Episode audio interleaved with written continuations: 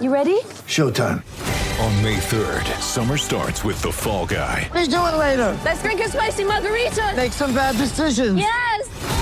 Audiences are falling in love with the most entertaining film of the year. Fall guy. Fall guy. Fall guy. That's what the poster said. See Ryan Gosling and Emily Blunt in the movie critics say exists to make you happy. Trying to make it out? Nope. Because I don't either. It's not what I'm into right now. What are you into? Talking. Yeah.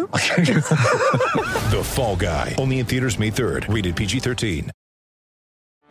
Get ready for the greatest roast of all time the Roast of Tom Brady, a Netflix live event happening May 5th. Hosted by Kevin Hart, the seven time world champion gets his cleats held to the fire by famous friends and frenemies on an unforgettable night where everything is fair game. Tune in on May 5th at 5 p.m. Pacific time for the Roast of Tom Brady, live only on Netflix. With threats to our nation waiting around every corner, adaptability is more important than ever. When conditions change without notice, quick strategic thinking is crucial. And with obstacles consistently impending, determination is essential in overcoming them. It's this willingness, decisiveness, and resilience that sets Marines apart. With our fighting spirit, we don't just fight battles, we win them. Marines are the constant our nation counts on to fight the unknown. And through adaptable problem solving, we do just that. Learn more at marines.com. Thanks for downloading this podcast from Love Sport Radio. For more, go to lovesportradio.com for all the latest podcasts, news, and views. Or for more, follow us at Love Sport Radio on Twitter.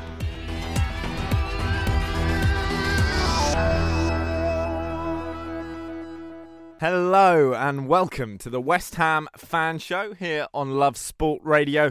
You're with me, Johnny Burrow, and James Jones and Will Pugh of West Ham World as usual. And I'm delighted to say that we're also joined in the studio by Jack Rosser, who is a sports reporter for the Evening Standard, and of course, Jack, a West Ham fan. I'm not, I'm afraid. You're not? What are you doing here then? Oh, shall I, shall I go? yeah, there it is. Right, There's thank- the door. thank you very much, Who do you support? Are I'm, a, all... Sa- I'm a Southampton fan. Yeah, so Oh. it's probably about time that we that we discussed a couple of weeks ago when we beat Southampton three 0 I know. Yeah. I've, I've discussed enough of that. Thank you. Yeah, but we haven't though, Jack, have we? No, we haven't. Not on live radio, Jack.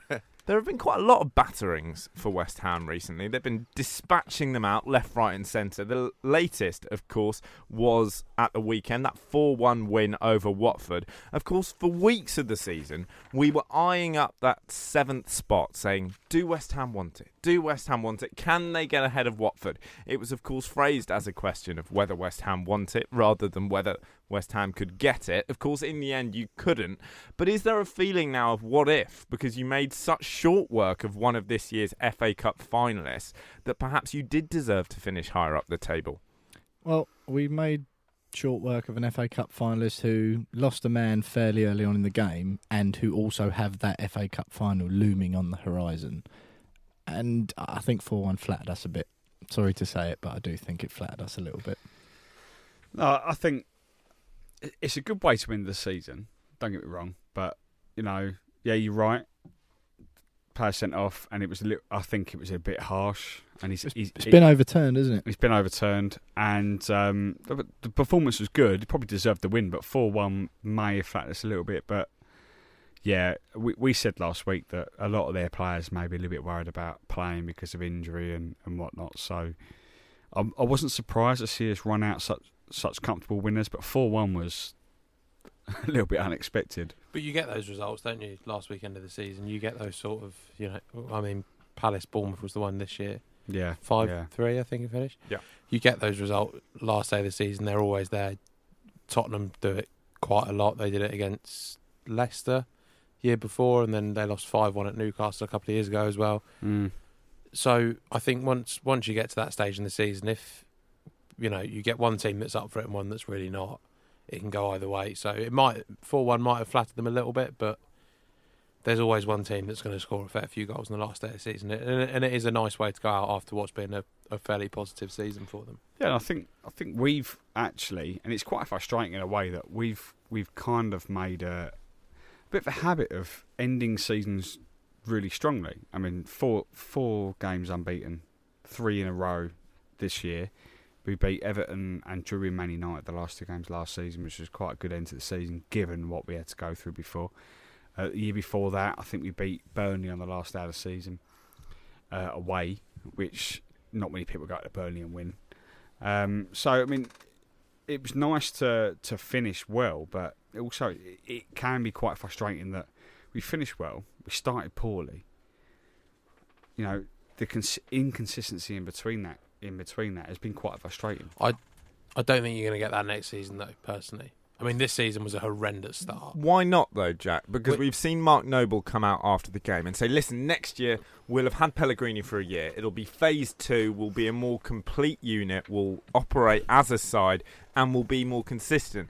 Does time and a magical summer holiday suddenly mean that West Ham are going to be a consistent But outfit? There, there is a difference in it. I think in that you know the start of last season, they had Bilic, who largely treated as as much as he got, you know, some good performance out of some good players, and and had an overall quite a positive time at the club. Really treated pre-season camps as a as a bit of a holiday. You know, go for a few beers with his coaches, and it wasn't that intense. And then they have the half season with Moyes to get everything back on on the the sort of straight and narrow, and then um, you get Pellegrini come in with an entirely different philosophy, and he sort of had to work out what he wanted, where he wanted it, and his message throughout that, that losing run at the start of the season was, "We're just going to carry on going in my way, and they will get it eventually," and they did, and they've had a, a, a largely good season since. So do you think, Jack, that what happened was Pellegrini came in in pre-season, he worked them harder than they're used to, and that led to the downturn Not- in results? Certainly, not, not not even working them harder. I, you know,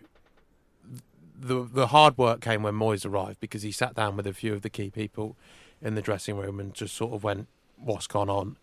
And most of them were honest enough to say that it had become a bit of a a bit of a, str- a bit of a stroll under under Bilic, and they weren't working very hard in training. But Pellegrini's philosophy is was entirely different to what they had under Moyes, and, and is something that takes a while to grasp with, you know, even watching it and understanding it, and, and even more as a player. But now they've got someone whose philosophy they understand. They also had eight brand new players coming into the squad last summer, which is going to take its not take its toll, but it's going to take a bit of time to get used to. Um, so now they've got a summer which, albeit might be a bit hectic because I think they're off to China and and they're also probably going somewhere in Europe as well. Are they going to leave Arnautovic there? hopefully for some people in the club, hopefully not for others. But um, I'm sure we'll come on to that in a bit. I think you touched on it there, though, Jack, about Arnautovic. He was he under Moyes. He was the first person who you could you could really see the Moyes effect like taking place, if you like, because all of a sudden, just from working that bit harder in training, or not that bit harder, but a lot harder in training, you saw improvements in some. Some lagged off a bit, so obviously didn't have the fitness levels. But Arnautovic was the first one under Moyes who just flourished. Well, he's he's one you sort of speak to some of the coaching staff, especially Moyes' coaching staff, that just sort of say if you point him in the right direction, he you know he's a bit haywire as a as a person and as a personality.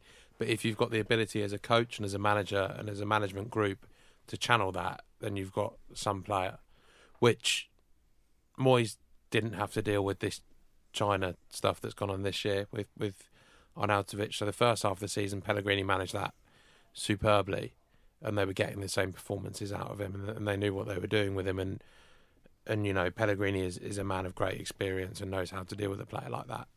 Second half of the season, maybe not so much, but what they've now got is a real understanding as a group, and, and they don't need to have a summer like they had last summer with, with adding seven or eight players. Um, so I think now they'll get a proper pre-season under their belts, and to go back to the original sort of point, there, there's a good chance that that they'll start the season on the right foot this year around, and and the key for them is just keeping that going. They don't need to win every week. Of course, they don't need to win every week. You can lose the odd game, you can get a good point, but they just need to make sure that it's not this sort of run of completely falling off and then getting back on for a few games. So if West Ham do become more consistent, and I'm still, I have to confess, not absolutely convinced that they will, but if they manage it, where should you be looking at finishing? I think. I think initially, I mean, I said at the beginning of the season, you know, if if we can finish in the top ten, I think that would be a good start under Pellegrini, and you know, we should achieve that, you know, albeit on the final day of the season, and and with all all, all the stuff we've had to deal with in between that. Um, but you know, I think if you go into the, second season, I think you, you've got to look at it and go, you have to improve on tenth. A lot of fans will be calling for European qualification, whether that's in the top six or or, or the top or, or finishing seventh, and then you know relying on an FA Cup win for for something else. But you know, I- I think we have to be realistic. We have to just sit there and go, do we want to go through? I mean, I've said it on this show so many times when we were fighting for seventh, or or I wouldn't say fighting for seventh, Or when you were of- pipped to sixth by Southampton. kind yeah. Thanks, Jack. Um, you're coming back. Um, what you, you've you completely thrown me here. He's, he's Is just it the early start in the summer? Is that what you're? The early start in the summer is what you want it to was- avoid. Yeah, I think I think you know we don't want the early start, and I said it before when we were uh, me and you Will were debating on whether you know do we want to finish seventh, don't we want to finish seventh because of the qualification period and and everything else. You know, if we can get into those into those positions where we can get a you know Europa League group stage uh, place, then fine. But that's sixth place, and that's that's unlikely, isn't it? But there's a broader point don't about seventh is. anyway of whether the club want it or not, or whether any club who has yet to break into the Europa League should do it. Is that you kind of have to at some point, Yeah. don't you? If you're a club Yeah. on an upward Yeah. trajectory, how likely is it that you're going to hop, skip, and a jump from eighth into fourth? You're going to have to do that grind of the early start of the congested fixture list and play a bit of Europa League football. That's it. I mean, Spurs done it. Look where they are now. But this season, we finished two points off eighth. So we're saying, oh, next season you've got to look to improve on that. At the end of the day, we're not a million miles off it this year. So No, I we're think, not. Yeah, and, no, I get know, that. What were we five points? Five points off of seventh. So this coveted race for seventh, whether Mm. you want it or not, which I definitely, definitely do. I totally agree with you, Johnny. I think if you want to move the club to the next level, you've got at some stage. You can't just assume that oh, it's all right because if we don't, if we finish eighth this season, then we'll skip that pre-season phase of starting early. It's all right. We'll do so much work for the club that next year we'll finish sixth. That that's not going to happen. You've got Yeah, to no. strive as You- high as you can. But at the same time, I I genuinely believe that you know everyone goes, "Oh, six, you know, well out of reach for anyone outside the top six. It's well out of reach. It's not. Not with Manchester United in this current. Uh, not with Man United, but also, and I've said it before, VAR is going to is going to level the playing field because I mean, and I'm only talking from a West Ham point of view, obviously, but how many times this season have we been robbed against a top six club in terms of officiating positions? Jack, you're smiling at me. It's just the term robbed. Yeah, I mean, but, but but robbed is is exactly the term to use because you know you look at Liverpool at home, robbed, robbed. You know, Man James, United away. James Milner five yards offside still gets you know, and they score from it. Man United away, we should have won that. Robbed. Keep saying robbed. Will keep saying robbed. Uh, City away robbed. Did you not lose four one? wasn't a penalty. It was one 0 Wasn't a penalty. Wasn't a penalty. Um, how many more? Liverpool in the first down of the season lost four 0 but two of their goals were offside. No, but Oh, you, no, you were robbed. abhorrently bad that day. We They, were, like, but they would have but- scored four but, anyway. no, know, I, I get your point, in- and that in- is no, gonna, that is goal going to pull a difference, few goal things difference, in. Yeah, you know, no, goal certainly. difference. I mean, I'm not saying we would we would have gone on and won that game. What I'm saying is goal difference. You know, sometimes goal difference come, you know, is actually quite important. Um, and given the fact that we've only ever finished with a positive goal difference in Premier League Premier League history once, says a lot. And we're only three Um, goals off it this year. I know it sounds funny, but only three it's probably goals. the It's not- closest we've ever got. I think. Yeah, but I think apart that'll be the an, time we finished above it. that would be another good yardstick against which to measure the team next year. No, is no. if we can break that, if we can finish with a positive goal difference. That's It's- that's a huge thing that Pellegrini wants to sort out is the, is the sort of defensive record, which I think can only come with, you know, they've had their injuries at the back this season, and a further understanding if you can really keep that partnership of sort of Diop Balbuena together with two Yeah, competent yeah, fullbacks, which I don't yeah. think. I think defensively, Mas- uh, I think defensively Cresswell is a competent fullback, but is perhaps less what Mm. you'd like now in the, this sort of new era of fullbacks going forward. Masuaku's certainly not competent, and then you sort of have to chop and change between Fredericks and Zabaleta. But I Yeah. think that's what's needed to to improve next season. Yeah, no, I just think that VAR will level the playing field. In the entire Premier League, not just West Ham, the entire Premier League. So excited there. You whacked your microphone. Yeah. VAR. Justice VAR. for West Ham because Yeah. every time we've ever lost. Unless it it's a- involves Spurs. It's a gross injustice. Of course, you did win at the weekend. There was no bias against you. And how important was Mark Noble? Don't go anywhere.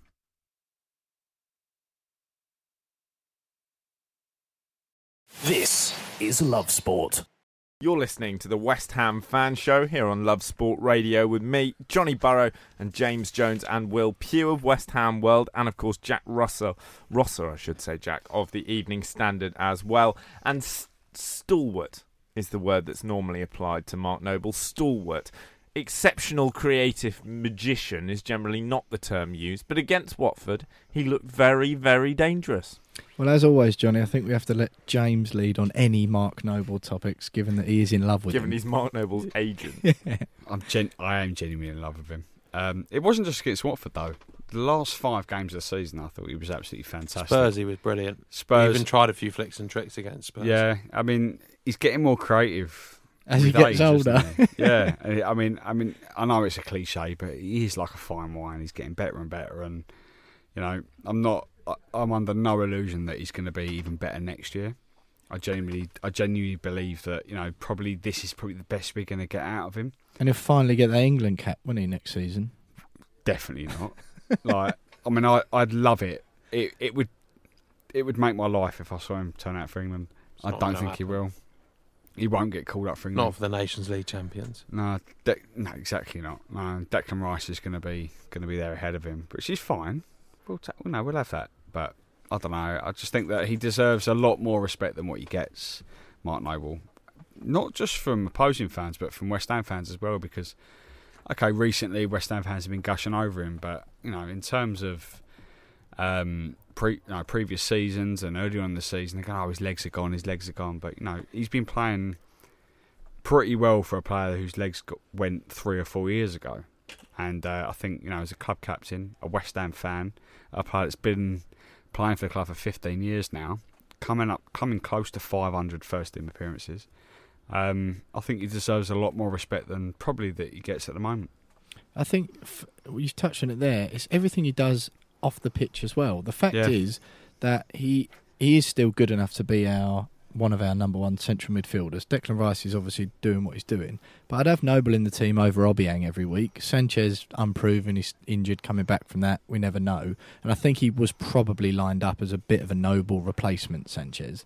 But I'm not quite sure what he was lined up At, as. at Sanchez. thir- what, like 35 years Yeah. old. No, but we're we're still you know you're still to see that, and I think he's still our in our top two central midfielders at the club. Period on the pitch Yeah, anyway. yeah. But it's everything else he does afterwards. He's always the one to front up the media, win or lose.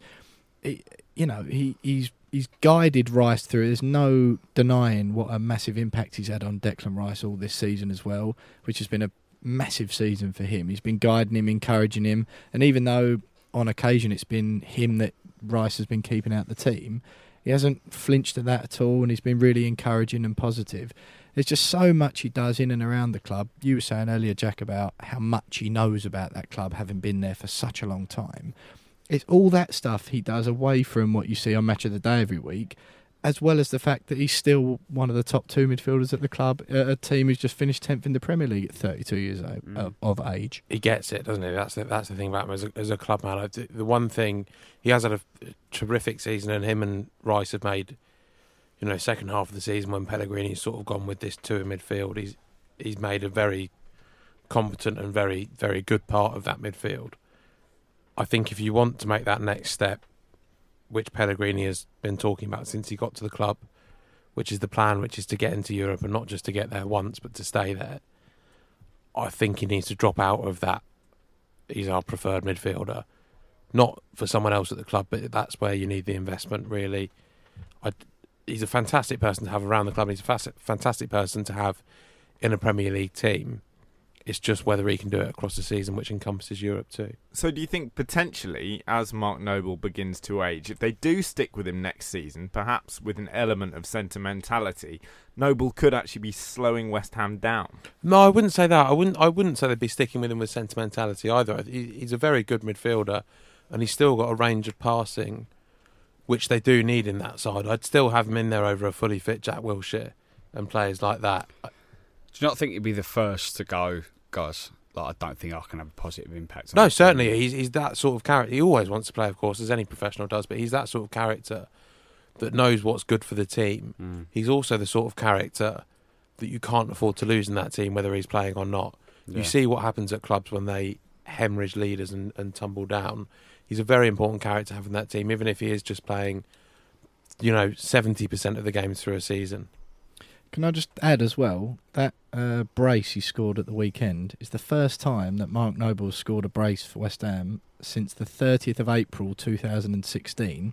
But at that stage, he scored two braces in a row. So maybe the first game of next season. Exactly. Yeah. So we've got to start him at the beginning of next year. Was it? It's the first time he scored from open play since the last game of last season, wasn't it? When he scored that goal against Everton. I think he, d- he does love a penalty, to be fair. But it was just good to see him. He's, he's still Yeah. such an integral part of that team. He's no, he's a fantastic player. I'm not saying for one second that he shouldn't feature next season. I just think if you do want to challenge for because Leicester and Everton, where Everton are yet to be seen because they're probably going to lose Gomes and they're probably going to lose Zouma, but Leicester are going to be a real force for that sixth, seventh spot next season. As a Wolves again, you would expect. So to break into that, I just think you need someone a bit better than Mark Noble. Mm. I think that's a fair point. Another player, of course, who featured at the weekend and has been in and out of the team because of injury this year was Manuel Lanzini, who went into the summer in fantastic form, got that call up to Argentina's World Cup squad, then, of course, cruelly got the terrible injury right beforehand. How good was it to see him back playing and back scoring? Well, I mean, we've seen him in and out the team ever since he came back. Maybe what six, seven weeks ago, maybe a little bit longer than that. And um, it, the fans love him, but it, it was somewhat. It, it was nice to see him get his, his first goal for the club this season. On no, almost a year to the day since he scored his last one because he scored two on the last day of the season last year against Everton when we beat them three one. And um, I think you know it, it's nice to see him back. It's nice to see him get a bit of confidence back because an ACL injury, you know, we, we've seen it before. Players get, you know, top players get ACL injuries and then they sort of fall by the wayside a little bit and their careers are sort of just tumble. But it's great to see him back. We just got, you know, we just got to give him, you know, it'd be nice to get a full season out of him again because I think, you know, he's got great potential. Just hope that Liverpool don't go and call him because they're always linked with him. They're always sniffing around. Of course, his return and that 4 1 win were a great way to end the season, but it's been a season full of great moments. And coming up, we'll be asking which the real highlights were.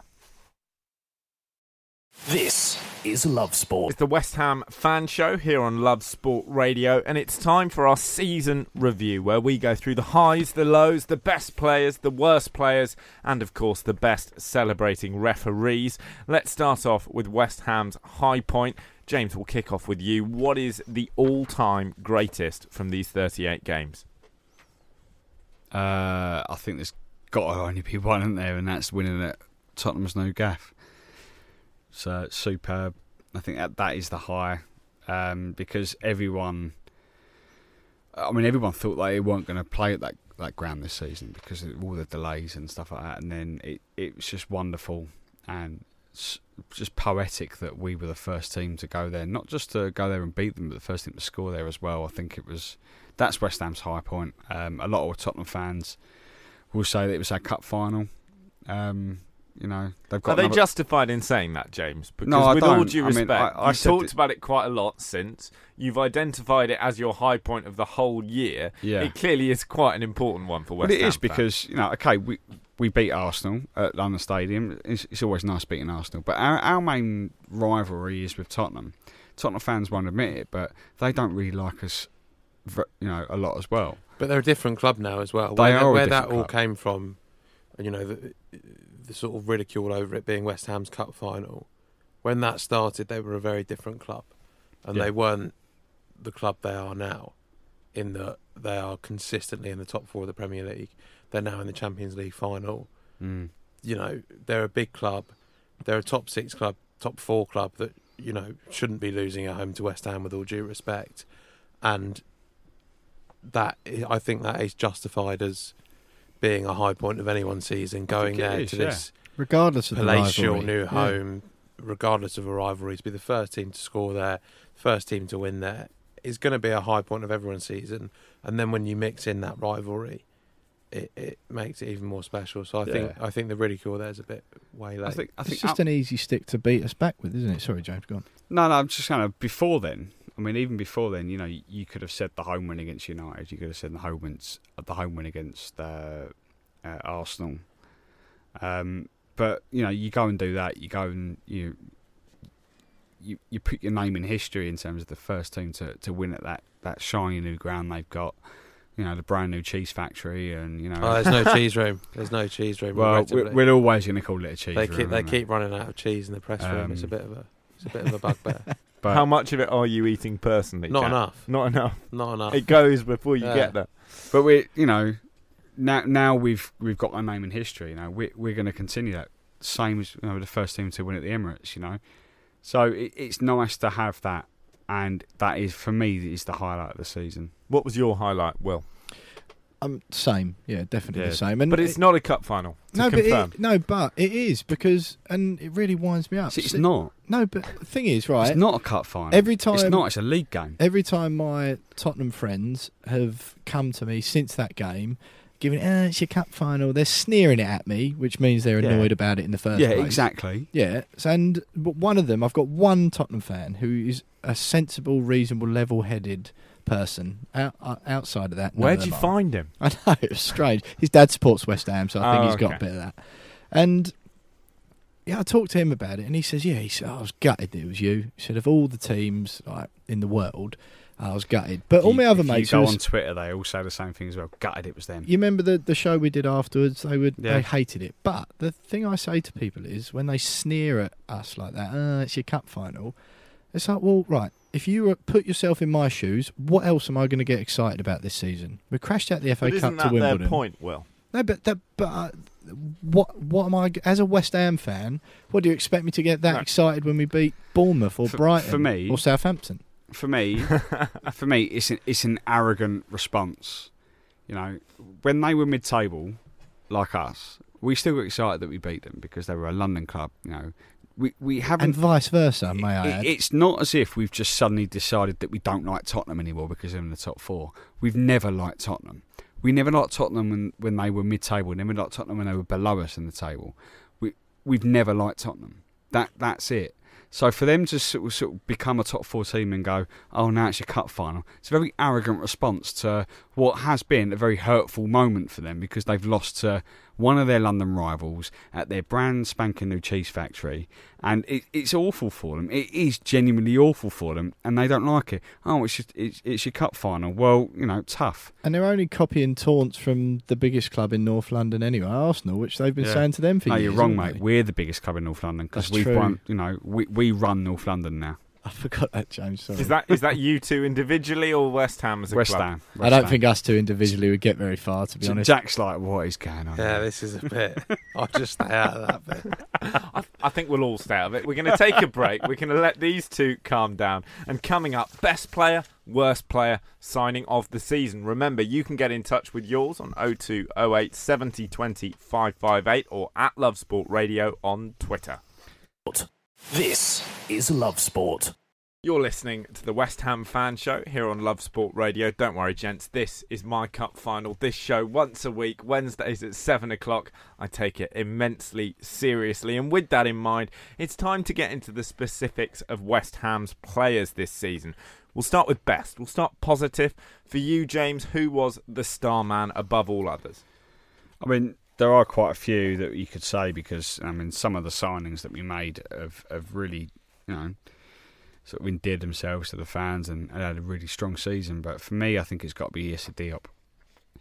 Um, you know, a lot of people say Fabianski.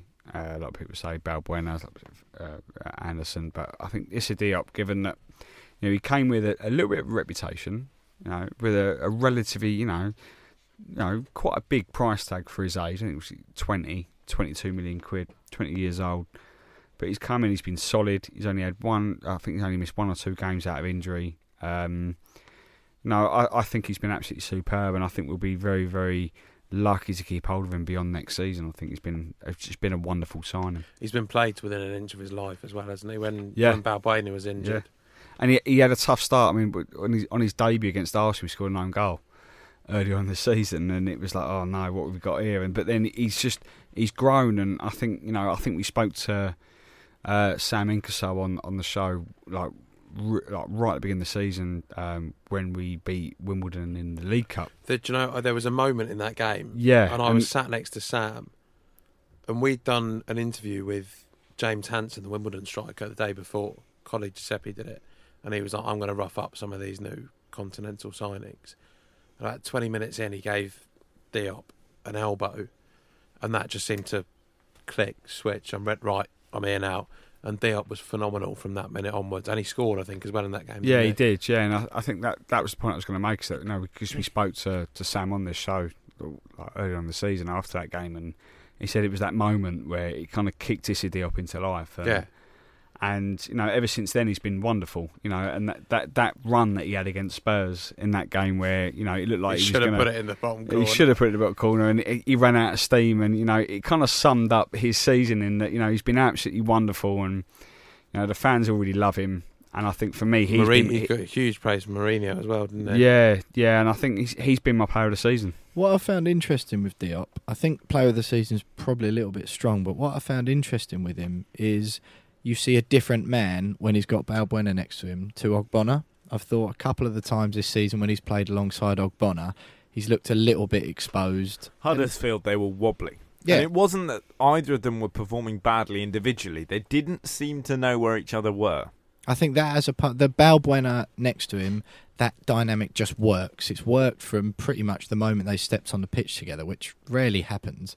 And he's, he he plays along Og, uh, alongside Ogbonna, and I just don't feel quite as quite as assured with him as an individual, but them both as a pair. And I think, but I really like the idea of the Diop Balbuena partnership being our being our like, mainstay going forward.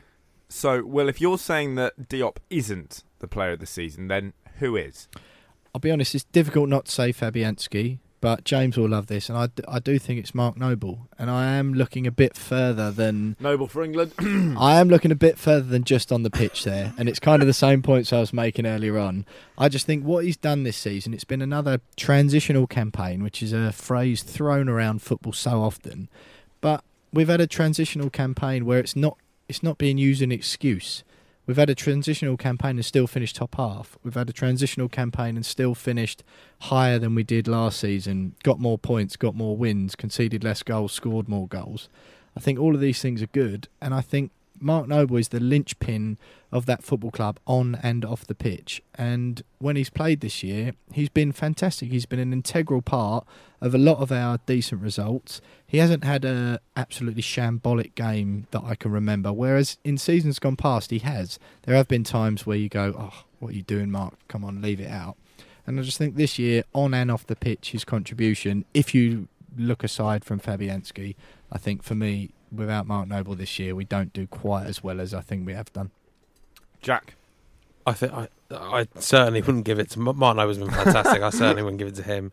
Fabianski has also been fantastic and and was great in those early games as well as throughout the season. I think there's only been one mistake that I can remember, but I think Declan Rice, given some of the performances he's put in and some of the stuff he's had to put up with this season, has just been utterly phenomenal. I mean, he he was dropped after the Liverpool game, not just from the side. He was subbed at half time in the Liverpool game on the first day of the season, and then was dropped from the squad entirely, and was left.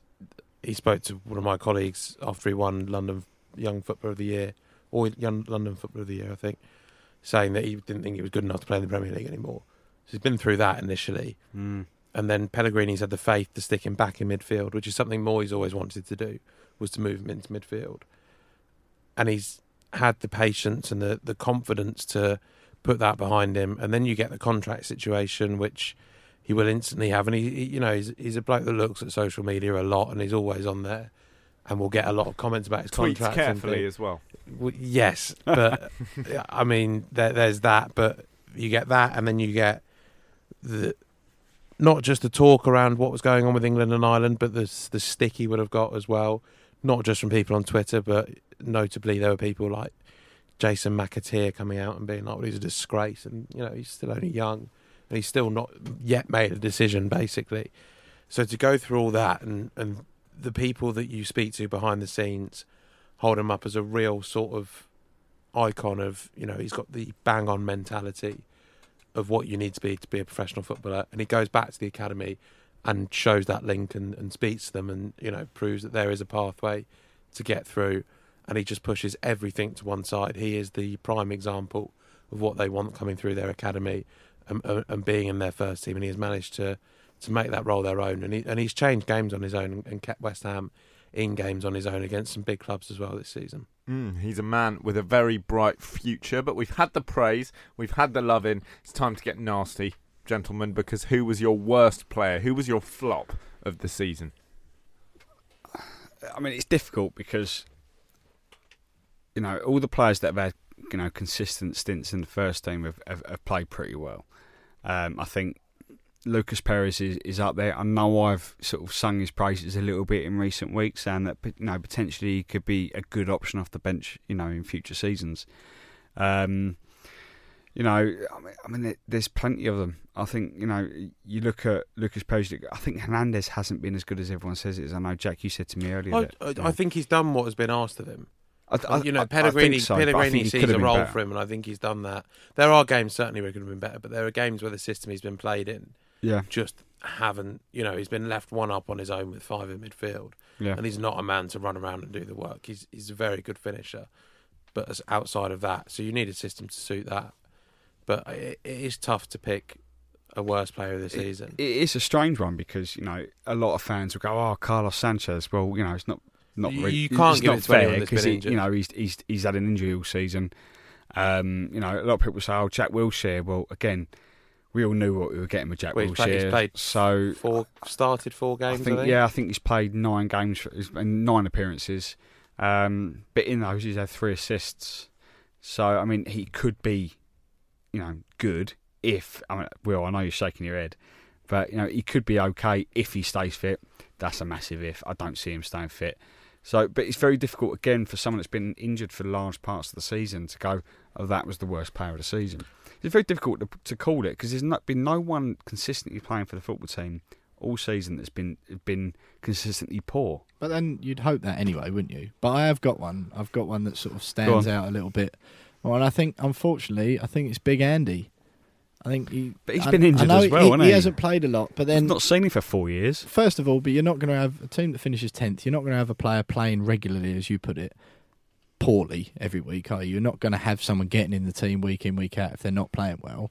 But I just think, I mean, he has he has turned out in a shirt a few times this year, and I think even there was that period he went through, wasn't there, when he was playing for a deal, and from where I was sitting, he certainly wasn't playing for a deal, and I just think it it is difficult because I don't think we've had a bad season, and there's no one unlike previous seasons that stands out where you go, oh, he's been atrocious. Gokhan Tore, Sofiane Feghouli, Kepa Blanco, those sort of players. We haven't had one of those Wait, this year where you Ke- can't. Kepa Blanco, what a player! But you, we haven't had one of those this year where you can't wait to get that person out the football club. But but if you put it in that context, and this is one that sort of thought about literally the last couple of minutes, but I'd probably give it to Marko Arnautovic. Yeah, but you can't. Before Christmas, he was outstanding. But but No, then I- you I get see your but, point. but then I you do. get I do see you know point. he, he gets one move that doesn't come to fruition and just stops turning up for the For- second half for- of the season. for the worst player of the season award, Yeah, you, you can't. That's just you can't. I do can't think of anyone else who's more deserved. You know, No, but for- for someone who's played so well for so long before Christmas, you can't. six months. You, That's not long. Yeah, well, is it's it? half a season, isn't Ma- it? not long. Marko Arnautovic is West Ham's top scorer this Yeah. season. Are Yeah. you honestly going to suggest he's been their worst Let's player? be- all right, not, not their worst player because the worst players would be the ones that have played two or three times and got injured. But you can't give it to them because they've not had a chance. He's been fit for the large part of the entirety of the season, had a good first half of the season, and then from there has been linked away, not get his move away. And albeit you know there were other factors dictating why he wanted to move and things like that, but he's not been able to come back and show the sort of mature mentality to be like, no, do you know what? I'll crack on and make sure that when I do leave, they get even more money for me and I get an even bigger contract. There's been no attitude towards that. The last few weeks, Jack, he's been clicking back into gear. Slowly, but you know, it's getting near the transfer window, isn't it? Well, that that that was going to be my point in that you know, and I I do see your point in that, and uh, No, get- maybe not I- I worst player, but get most This- disappointing. well, I, this I get it that's because I mean. I mean, he played well up until Christmas, got linked to China, got offered, you know, a ridiculous amount of money to go over there, and I don't blame him for wanting to go over there. And I've said that before over Christmas. I don't blame him for wanting it. It was the way he dealt with it. Well, the then- way then the way when it was then the it way didn't happen. It was the way that he dealt with it afterwards as well. It was like, okay, it didn't happen. Okay, let's get me head down and go. No, it took him. It took him five months to, to get going, and he scores what three in the last two games because you know because the transfer window's on it- on its way. You know, it's on its way around again. No, But I get it. I mo- do get it. Most selfish player, most arrogant player, most disappointing player is not the same as worst player. And I no, don't but think you but, there, can but there's argue. no one But that's he been, has been poor on a number of occasions, particularly after Christmas. But he's your top there's- scorer, but- James. But, the, the the first He wasn't for four months. the But he is now. We're, we're looking back on the Exactly. end of the season. He's your top Does, scorer. does that not say more about the rest of the squad though? Quite possibly, but I don't think that your star man going forward, and he has been that over the course of the season, I'd say could be your worst player. there. Okay, but Anderson's output hasn't been superior. You can spin it the other way and go, well, Felipe Anderson has been up for playing all season. Have they not and scored? still has got have one they not- fewer goal. Have they not scored the most amount of goals across all competitions between them? Have they On scored the got amount? 11, Anderson's got 10. Is that just in the got eleven Has he? All Look, comps. in all comps. But but just just to f- f- flick it back while Johnny checks that, Andy Carroll, 14 appearances, is one goal in the FA Cup. 12 Premier League appearances. I was there at that game. Zero goals. It was a fun. It was a weird game. He That was one. he was atrocious in that game when he yeah, because I was like, oh, I think about two minutes before he scored, he got the ball. He ran, he ran round the keeper, and then ran into the side netting. yeah, no, with, was with the ball, and then scored a minute later, and was like, because I, "Oh, I had brilliant." 500 words written on why that was his last game for West Ham, and then he scored. And I had to delete them.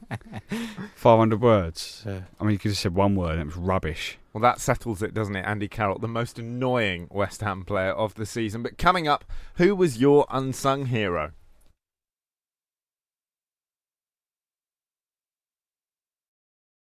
This is Love Sport. You're listening to the West Ham Fan Show here on Love Sport Radio. You're with me, Johnny Burrow, and Will Pugh and James Jones of West Ham World. We're also joined by Jack Rosser of the Evening Standard in the studio. And we've had a good scrap here on the West Ham Fan Show, which is what we like. And I'm interested to see, gents, whether you're going to agree on my next question, which is I need you to nominate someone for the following category. Who has been West Ham's unsung hero this season? If you say Mark Noble, I'm going to blind myself. Robert Snodgrass for me, no brainer. I think he's. I, think this season fans have actually started to notice him a bit more. To be fair, he was one of those. He was one of those figures of mirth at the club a little bit, wasn't he? Where everyone kind of wanted him to do well, and they laugh when he was on the team sheet, and he was, like, "Oh, go on, Snoddy."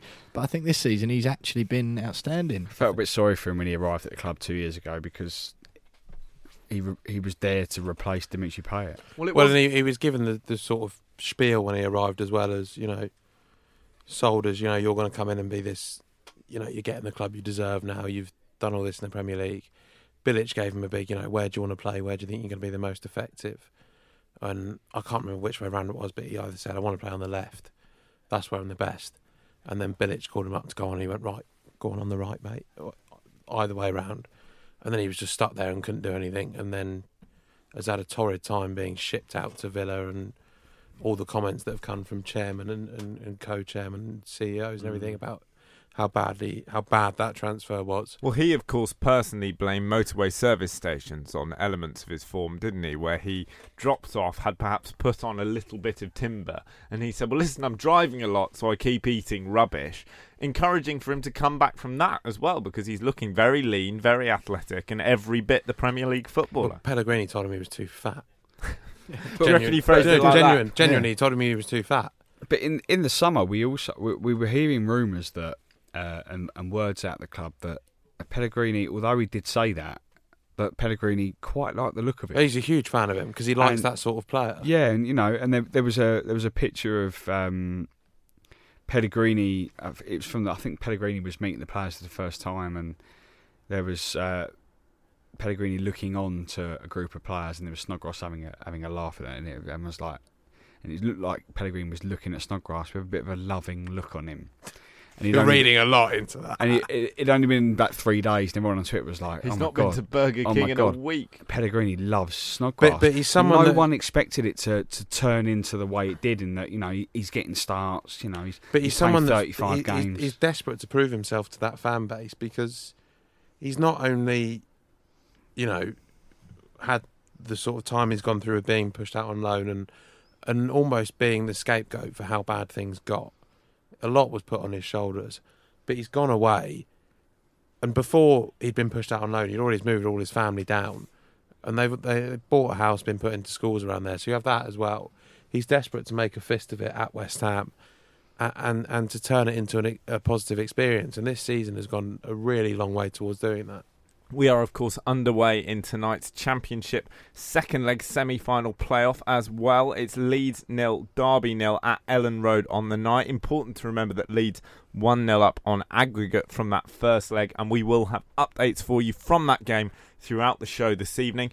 Well, I'm interested, is your unsung player for West Ham the same as James is, or are you going for a different option? That was my one. That was yours, James. I That was mine. apologise. Who are you going for?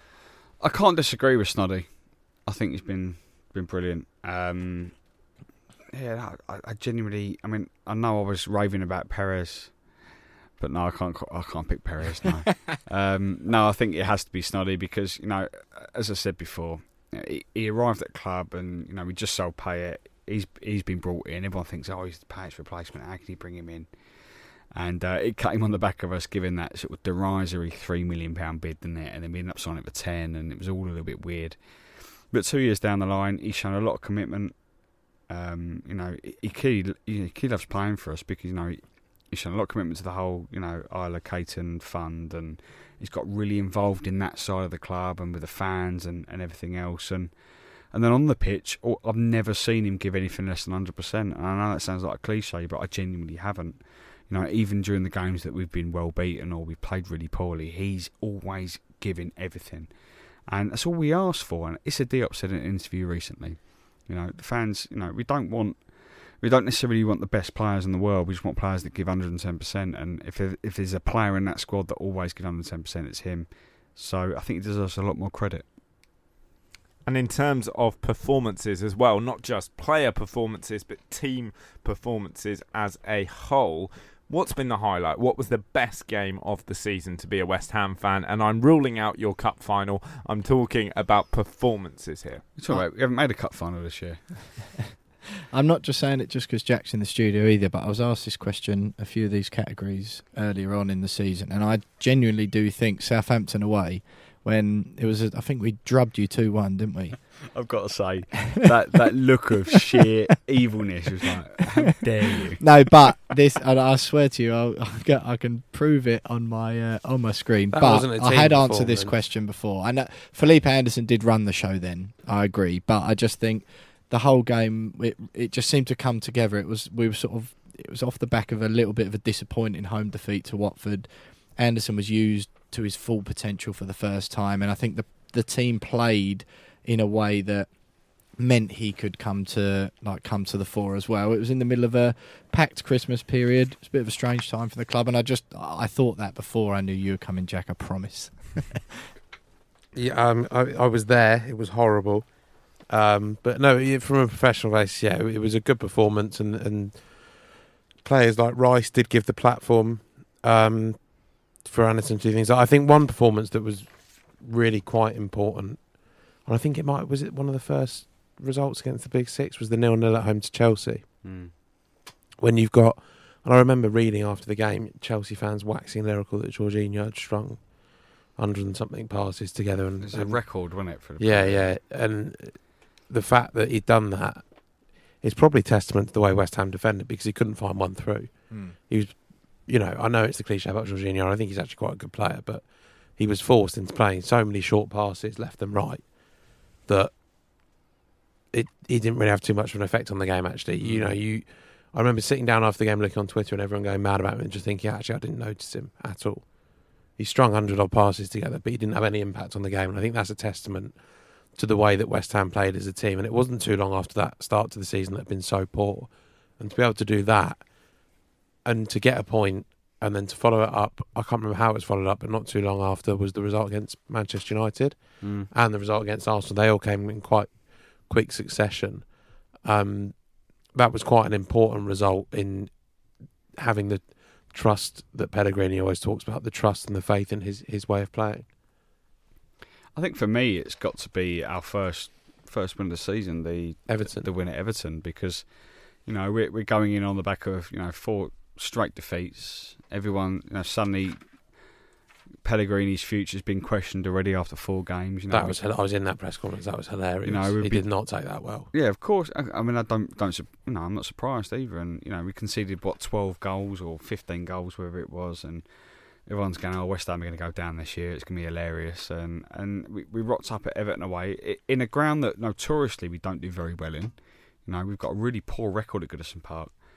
Uh, Pellegrini changed it, and we rocked up there, and you know, it was a really. I mean, yeah, Everton weren't great, but it was a really good team performance, and gone there, one three one. Yarmolenko really showed up, and it was a shame that you know he got injured only a few games later. But that was the beginning of the season because then we went, you know, got a great result against Chelsea, beat Man United at home, uh, and then that kind of provided the platform for for what turned out to be an okay season um, at a ground where you know we don't normally get results. Yep, there were moments that impressed this year for West Ham, and the focus now is, of course, on next year. Who'll stay, who'll go, and who could come into the club.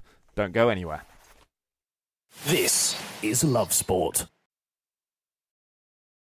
You are listening to the West Ham Fan Show here on Love Sport Radio, and James Jones of West Ham World is taking a selfie whilst live on air. This truly is modern broadcasting. Gentlemen, welcome to the future, and it could be a case of welcome to the future for one of the teams currently in action in the Championship. Leeds nil, Derby nil, currently on the night. Important to remember Leeds 1 0 up from the first leg of their Championship playoff semi final. Of course, we saw Villa reach the playoff final last night. Perhaps a little bit fortunate, squeaking past West Brom on penalties. How do you see it going tonight? And overall, who do you think will go up and who would you like to go up? I don't. I don't mind that out of either, either of these two teams, Leeds or Derby. I think they're two big clubs that both should still be in the Premier League. I think Derby Um, deserve to be in the Premier League. Do you remember how it um, went last time? Yeah, yeah. Nolberto Solano, free kick, 5 0 away. What a game that Big was. Nobby, yes, yeah. No, I think you know, um, I, I think Leeds will probably be better in the Premier League next year. I think they stand their own a little bit better than Frank Lampard's Derby. Um, but both sides should be in the Premier League. I think, particularly Leeds. I think Leeds are a You, huge. you know club. how it works, so only one of them can go up. yeah, I mean, I can't really decide. I mean, I, I'm completely indifferent to, to either side. I mean, if anything, I prefer Derby because I'm I'm not a massive fan of Leeds. From a, from a purely But not selfish me- view, not Villa's me- a shorter trip, isn't it? Yeah, and I've- got Villa in my family, obviously claret and blue blood and, and all that. But my, my, my grandpa's a, a, uh, a Villa fan, so and a Liverpool fan. That's a Liverpool there. no, he's a Villa fan. You're so- the Liverpool fan. Oh, yeah, I'm the Liverpool fan. Yeah, so yeah, I've got Villa in the fan. So I want Villa to go up naturally, but you know, I don't really care out of it either three It's of them. easier Really. to get back from Villa Park than the other two. That, really that's the only Just factor for You're just Jack. thinking as of, of a journalist that may be asked to go to one of those Yeah, grounds. don't have to go to Cardiff point. next season. Results. Well, what, what about you? Oh, massively, I want Leeds to go up. Yeah, I think they're they're just a far bigger club. I think they'll bring more to the Premier League. I, I think Bielsa in the Premier League would be absolutely outstanding. absolutely, yeah. Good value. yeah. I think Well, imagine- again, as a journalist, But imagine imagine becomes him very trying easy. to ride Ole Gunnar Solskjaer. He'd just have him under his boot immediately. But not just that. I think that the fans as well. You've got to think of that. I, I think of it as a as a game going fan as well. Seeing the away end absolutely packed with Leeds fans and the atmosphere will be brilliant. It's Can't another great away anything ground to go to. I just think they bring so much more to the spectacle and the the product that is the Premier League than Derby County. I just think they're in that sort of West Brom sort of league, aren't they? Where no one really cares whether they go up or down or what they I do. think, I think from a Leeds perspective, I think most people just want them to go up just because of Bielsa. Like, They- becau- they are a great an- fan base, because he- though, and it's a nice nutter. stadium to go yeah, to. Yeah, but I think Bielsa's the the big one. Yeah, Everyone wants to Bielsa see Bielsa in the Premier. League, and you know that's absolutely fair enough because he's he's box office, isn't he?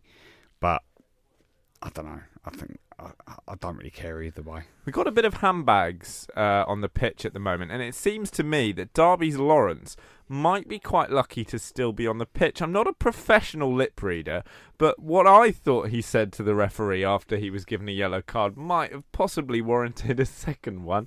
Uh, but of course, I don't know for sure what he said. There are yellow cards flying around. As I say, a little bit of a scuffle. Pablo Hernandez has just been booked for his trouble. There's a push off the ball on Hernandez, actually, and everyone's getting a little bit To be heated. fair, Hernandez has He's made the most of he's it. bought that, hasn't he?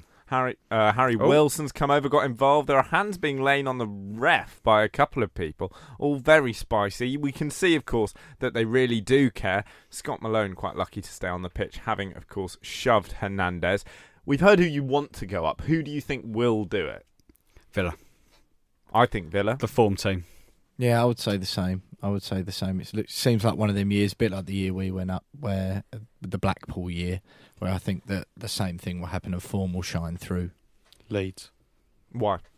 I just think they've got a bit more about them. You know, the the, the sort of underhanded side to to pull themselves through in a in a one off game. It, it does feel like Villa remind me a little bit of when we played uh, before we went up the Blackpool year, so what's maybe six years earlier, where we lost to Palace in that playoff final. Neil Shipperley winner, Heartbreaker. heartbreaker, and then the following year we got back to the final. We went up, we beat Preston. Um, and it kind of reminds me of Villa. Villa have done the same thing, back to back playoff finals. They lost the first one one 0 uh, and I just think that they'll go and do it. They've got that experience of playing in, in the playoff final, and I've said that about Liverpool in the Champions League final against Spurs. They've got that experience, uh, and I think they'll go and do it. Doesn't matter who they play. encouraging stuff to be a Villa fan. Of course, not encouraging times if they don't go up. Rumours of their financial difficulties if they don't find themselves in the Premier League, and also suggestions that Jack Grealish would finally leave the club. Do you think it's a case of now or never for Villa? I don't think so. I think they've got the resources primarily, which is such a huge thing for for that sort of level, isn't it? They're they're always going to be in that question and in and around that. They're not going to drop out the playoffs like they're not going to do a Bolton or a, or a Blackburn or any of those other big name former Premier League teams you see in the lower echelons of the Championship. They're just too big for that, aren't they? In the short term, certainly. I think they're always going to be in that question for the next few years, and it feels like it would be only a matter of time rather it's more of a when rather than if for Villa coming back to the league. I think. Well, only time will tell. We'll have updates for you throughout the show of this game. It's Leeds nil, Derby nil at Elland Road. Leeds, of course, 1 0 up after that first leg win against Derby. Frank Lampard's side, of course, hoping to complete a comeback, win a place in that playoff final, and eventually win a place back in the Premier League, where James Jones is suggesting both of these sides belong. Stay with us here at the West Ham Fan Show on Love Sport Radio because coming up, it's time to turn our attentions to West Ham's summer. What do we expect to happen? What do we hope to happen? Who's staying? Who's going? And why oh why would anyone sign Danny Welbeck? This is Love Sport. You are listening to the West Ham Fan Show here on Love Sport Radio, and there has been a massive goal in the Championship playoff semi final. It's Leeds 1, Derby nil at Elland Road. The Leeds side now leading 2 0 on aggregate. It came from a set player. Free kick whipped in to the back post. It's terrible defending. Very, very unlucky. The ball bounces, strikes the post, bounces back, and is turned home into an empty net. A hard one to take if you're a Derby fan. They have now got work to do. They've still got an hour or so to play, over an hour in fact, but two goals to come back from. Now, updates for you throughout the show. Turning our attentions back to West Ham, it's a big summer coming up. Do you think it will be as big as last summer? Because we saw huge amounts of money spent, vast numbers of players coming into the club, and perhaps that might have played a part in destabilising the side ahead of that poor start to the season. Do you think Pellegrini will be a bit more measured this time around? I think let's put it right. Regardless of whether he wants to be measured or not, I think it all, de- all depends on whether David Sullivan's willing to give him the money. Um, but with all that said and done, I think you know we're we're at a stage where the the big investment that was needed was done last summer. I think the investment that he did, ninety percent of it was was very good. The spine of the team is there. I think you know we're going to lose a lot of players because they're out of contracts and uh, it'll free up a lot of the wage bill, but. I don't think a great deal of investment is needed this summer in terms of sort of huge spending. I think it's all about just you know just adding to what was a huge summer last year, just with important important you know squad players. I think the first team's there. Um, I think the first 11's there, maybe give or take one or two players, but I think you know more often than not, you know we we've got you know a good squad there. We just need to replace the likes of you know Carroll who's left, you know Hernandez who probably might leave. So you're only looking at fine tuning of the people who could be going out the door. Who's definitely heading for the exit? Well, we know about Carroll. Um, we Obiang looks on his way. We out. know that. I think. I think we're expecting Obiang. Adrian's on his way out. So, uh, but there's. I th- I'm pretty sure Nathan Trott might come in as a as a backup uh, to Fabianski, which I think you know is about time because I think Nathan Trott's been waiting a while um, for that chance. So, you know, I think other than that, you know, it's it's touch and go. No one. one of one of Perez or Hernandez, really, isn't it? And- Yeah, and, 'cause on we- that, you would imagine it's going to be Hernandez because he's on the bigger, bigger yeah, wage. and then you know the big question mark is obviously uh, Arnautovic, but you know some of the you know some of the whispers coming out is that he actually might stay afterwards. Well, everyone's sort of slowly rowing back on on him, aren't they? You know, the end of January, even, well, even sort of March, April, start early April, it was he's definitely going. Mm. That that was it. That's everything you you were hearing. even after being he signed the contracts, yeah. So, well, that that was early January, wasn't it? That he Yeah. signed. Uh, no, late January. Sorry, that he signed Yeah. the contract, and that was everyone. Pellegrini didn't know about that in, in, until we knew about that. Really, You know, who's an interesting one is Winston Reid. I haven't seen the man for about I forgot. 500 years played for the anyway. I don't I don't know how many appearances he's made this season, he but hasn't made any. I don't think he's No, he yeah, hasn't. He hasn't shone up once. He hasn't played since. But you know, he hasn't played for like 15 months or something like that. But you know what you normally hear with there's a there'll be a few little media snippets. The club will pump out some content about oh, Winston Reid on the road recovery, to recovery, yeah. etc. There hasn't been a shred of that. He's been really quiet on social media as well. He used to post a bit on Instagram every now and then, even if it was just stuff of his family. I think I saw something the other day, but before then, I haven't seen anything from him for a while. That is a really intriguing situation. I don't know if you can shine any light on that, Jack. But I, I mean, haven't no, heard he, a I mean, he's still he's still one that the manager mentions whenever you speak to him. You know, you even if you're just asking for an injury update, he will list him, and he's not been forgotten. Um, but I, oh, what is he now? Th- Thirty. two, I would Two, I suggest. think, That's yeah. just Is off he the top that of my old? head. Is he that old? I'm not I thought he was entirely a bit younger sure. Uh, but but he's not young, is he? He's not someone that you you've got He's this. not a 22 no, you've got this burgeoning new partnership that if you can keep hold of Issa Diop, you'd want him to be you, your captain maybe in a few years because of the sort of character he is. Balbuena is coming as the more experienced sort of elder, not elder statesman, but but the older presence in that defence. You don't really need him. You've got Declan Rice that can drop back in there if needed. It, it's really, you know, if if Reid is fit, I'm not sure when his contract runs to either. I think he's got a year after this one, I think. So you'd expect he'd maybe sell that year, It might be two because he signed Get- that big six year deal, didn't he? get a couple of appearances if he can, and, and maybe say a goodbye. But he's he's not one really that I believe to be in the, the long term plans. Let's nail down on this Arnautovic situation then. Do we think the fans are coming back round to him because his performances have improved at the back end of the season? Or do you think the fans started to be a bit more lenient with him and the performances have picked up as a result? I think my opinion was quite a lot different to James's. I think, whereas I looked at it from a far more pragmatic fashion in terms of in terms of the money side of things, where I think take away the fact that he's a footballer, he was he was offered nigh on five times the amount of money that he currently earns to do the same thing, if not less, under less scrutiny and to a, a lower degree. And not, I can't speak about Jack's character, but I'm sure you'd be the same. If someone offered you the exact same job you've got now for five times the amount of money, I'm sure you love it at the standard. But in, in a heartbeat.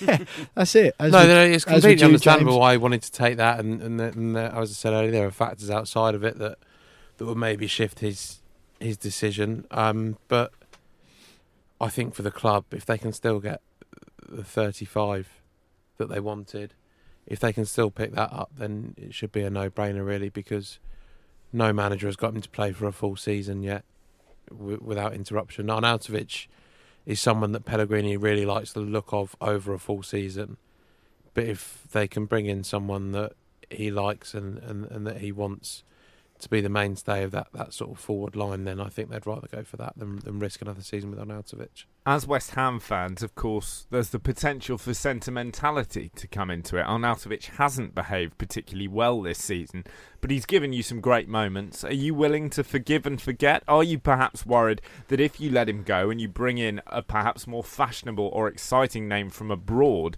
you might not get someone who knows the Premier League in the same way? No, I don't disagree in that, and there are a lot of fans that, regardless of how many goals he scores, you know, they they won't forgive him. My brother being one of them. Actually, we were in, you know, we were in France when he scored that his first his first goal against uh, Southampton uh, when he went one 0 and I said, oh, I said to my brother, Ollie, we're one 0 up. He went, who scored? I went, on Arnautovic. And the next word out, he came out of his mouth. I can't repeat on live, live radio. um, so yeah, he's not a big fan, and you know he scored again, and he was like brilliant with two 0 up, but not him. Um, so he has lost fans. I don't know what he's got to do to win those fans back, but you know I'd be, you know, if if he stays next season and scores, you know, 15, 20 goals, which I know, know sounds like a lot, but you know if he can just give everything and not go missing for a month in January when there's potential move on the road, then you know I think I'd be quite happy. If he does go, we've heard various names linked with coming in to replace him. Who do you think's realistic, and who of those names would be your choice? I'd like to see Mitrovic. I'm not sure whether or not he's in that same bracket. I think perhaps he could be. But like you say, if you look at Arnautovic over a whole season, he's probably averaged out at seven, hasn't he? He was, mm. he was putting nines in week in, week out before Christmas. Then you look at him since, if he averages out at seven, that's probably similar to Mitrovic although you'd hope that he could push on, I, I think if you saw someone like that at the club, he'd feel like he's got something to prove because he still has. I know he's done bits and pieces at Premier League clubs, but I still think he feels like he's got something to prove. He's one that gets that, that similar connection with the fans as well, isn't he? That that really takes that on board and, and really does want to do something when he when he is there. And yeah, my only worry with that, and I, I, I rate Mitrovic, but my only worry is that are we not just replacing like for like?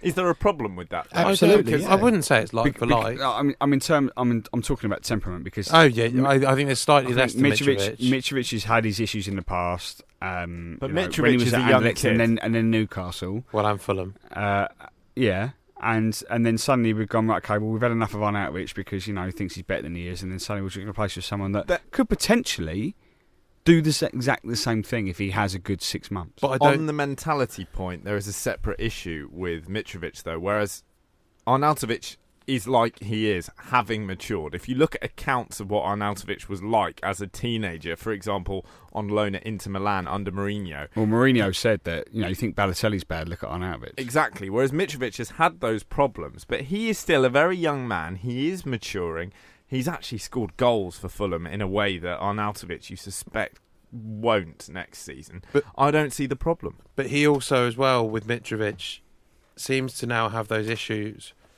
where people aren't putting in the effort for the club, and he still puts the performances on the pitch. I, I can't remember the name of the. Is it Kamara? Aboubakar Kamara at Fulham? Right, yeah. yeah. That he had the, the sort of dust up with while they were doing yoga I or think something like that. By all accounts, and those are all unconfirmed allegations as things stand, but I think Kamara is broadly seen to no, be no, the he's troublemaker. a massive, he's a massive troublemaker. That's, uh, you know, for, by every account, he's a huge troublemaker, and that's not Mitrovic at fault. But my point is that Mitrovic is is having these dust ups behind the scenes, but that was for at the time the betterment of Fulham. That wasn't him throwing his toys out of the pram because he's not got to move somewhere. That was because he was fighting to get everyone on the same page. It shows he cares. Mm. Yeah. yeah, and I and I think he, he is a player with temperament, and on the pitch, he's. I remember him playing a game where he came on as a substitute against Saints and was booked within 20 seconds. That side of his game has come out a bit, and it's more getting the goals now, and he, and he's proved a consistent threat and a, and a, and a thorn in the side for bigger clubs that, that could be a good option, but they're also, you know, at the end of January they almost had Maxi Gomez from Celta Vigo wrapped up um, and the assumption was that if they didn't do it then, they would do it in the summer. Um, that to, until today, it was in the paper today, our paper today, that it is very still much the assumption that he is he is the top target and, and they're confident of bringing him in. There were suggestions today that we could see Gomez play with Arnautovic. That's something that we're not really discussing here. Do you think no, it's that, that is something they're looking at, regardless of whether Arnautovic stays or goes. They want to add Gomez because they, you can't have that burden on Arnautovic all season. So they could spend that another- money. They could spend 45 million quid without getting perhaps 35 for an Arnautovic. Yeah, you, you, you would think so, given. I know there was a lot of expenditure last season, but there's going to be a hefty amount of money off the wage bill this year. Andy Carroll's on, you know, sort of hundred odd thousand. Uh, Sammy Nasri wanted a lot. If if Andy if uh, Javier Hernandez goes as well, that's a lot of money. So it frees up a lot of cash. It's almost 300 grand a week, though, isn't it? Could be quite a lot of money flying around. Those aren't the only names who could potentially either replace or partner Arnautovic. This is Love Sport. And coming up, we'll be naming a few more.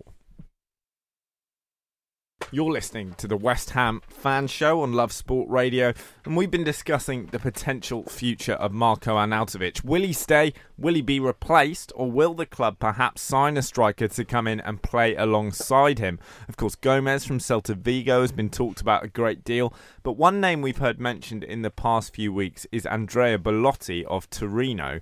Do you think he's a realistic addition, and would you prefer him perhaps to Gomez? I'd prefer him to Gomez, um, but I don't think he's a realistic target. I think you know. I mean, I think I said a few weeks ago when we were talking about it. You know, he's, he's a football, football manager legend.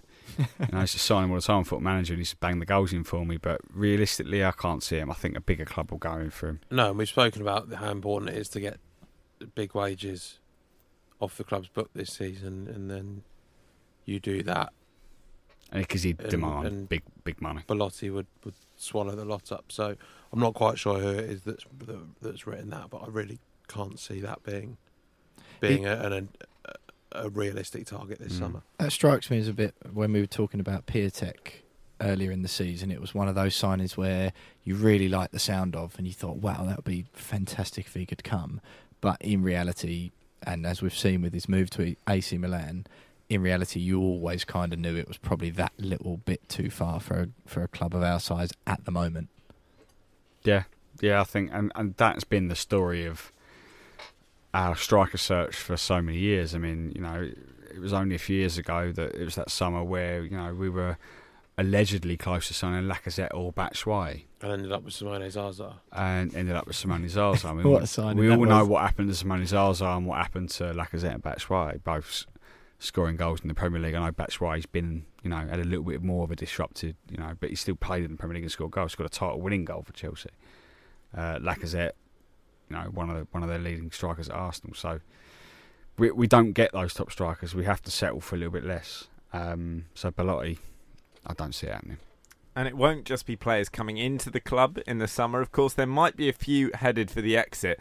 I know you two traditionally haven't been very keen on Mr. Masuaku. He's got all the tricks from left back, but he's not perhaps the best defender. Will Pugh looked I- outraged. I was going to say, I love him, Johnny. Do you love him as a defender? Yeah, Will? I'm assuming you mean King Arthur King himself. Arthur. I Yeah. do apologise. The sword in the stone. Absolutely. No, I, I love him, and I- I've read the stories come out in the last couple of days. It's absolutely broken my heart. So- All these big name signings we're looking forward to this summer. Rest assured, it's not going to happen, mate. He's safe at West Ham. He's, t- he's Tottenham couldn't afford him, could they? So what? What is what is That's this the way you rumour? want to look at it. Say that again. What is this rumor? Well, no, the rumour is that, that Tottenham have been tracking him and Borussia Dortmund. It's my uh, colleague Warren Houghton at The Sun wrote the exclusive for that Borussia Dortmund and Tottenham are apparently tracking the left back. Spurs obviously in dire need of a wing back. If uh, the reports of Danny Rose obviously on his way out the club, I, I, ben Davies is probably the more likely one to leave at the moment. Danny Rose, I can see saying, but they're Tottenham's first choice is Sessegnon, and Sessegnon's first choice for a move, which is really quite likely to happen. But is is Tottenham? is so- Sessegnon's first choice of position left back? Not not entirely, but they're not looking at getting rid of. But I don't- Nor is personally Masuaku's, to be is. fair. Um, but Tottenham, to delve into it slightly, aren't going to get rid of both, so they're going to have one. Um, and then Sessegnon, you see what Pochettino can do with him. But on a Masuaku side, I can't see him leaving this summer. But I also think they need to replace him. So I think what we've seen from Masuaku this year is that Pellegrini likes him. I was a little bit worried about sort of where he'd go. Oh, I- I would say worried. Uh, I questioned is probably the better word to say is, is, is whether he would he would you know fit in under Pellegrini. But Pellegrini's used him and he's used him well. Okay, he's not he's not been consistent, but I mean that's been Masuaku even before Pellegrini arrived. You know, But he's not a consistent player, but I think you know particularly towards the end of the season, I think he's played he's played pretty well and he's proven. Much like Antonio has, much like Perez has, has in stages, that could be effective squad players under Pellegrini moving forward. And you know, I don't see why we should should look to sell him. Absolutely, I think that's what he, he did become a bit of a joke figure for a while at the club, didn't he? But let's not forget that he was the apple of everyone's eye not too long ago as well. The um, Lukaku song was floating around the London Stadium, left, right, and centre, and I think he he has gone. It was quite a drastic dive, wasn't it, from the the form that saw him become a quick fans' favourite. But I do honestly think, joking aside, that this season he has really come into his own a bit more. G- gents, we're coming to the end of the show, so I'm going to offer you all one signing. It has to be a realistic signing. If West Ham could bring in one player, one star man in the summer, who would you go for? I would have Mitrovic. I think proven Premier League track record. James Ward-Prowse. Ooh, and Jack? That hurts. Um, I think it would be a Mitrovic or a Maxi Gomez. They need a striker. A centre forward could come in. The question then is will Arnautovic stay? Will he go? Is he capable of playing in a two? Is he capable of working in a team? We'll be answering these questions and more throughout the summer. We'll be looking at all those transfer rumours, the comings, the goings, and of course, in Masuaku's case, the stayings. Join us next week on the West Ham Fan Show. Thanks for downloading this podcast from Love Sport Radio. For more, go to lovesportradio.com for all the latest podcasts, news, and views. Or for more, follow us at Love Sport Radio on Twitter.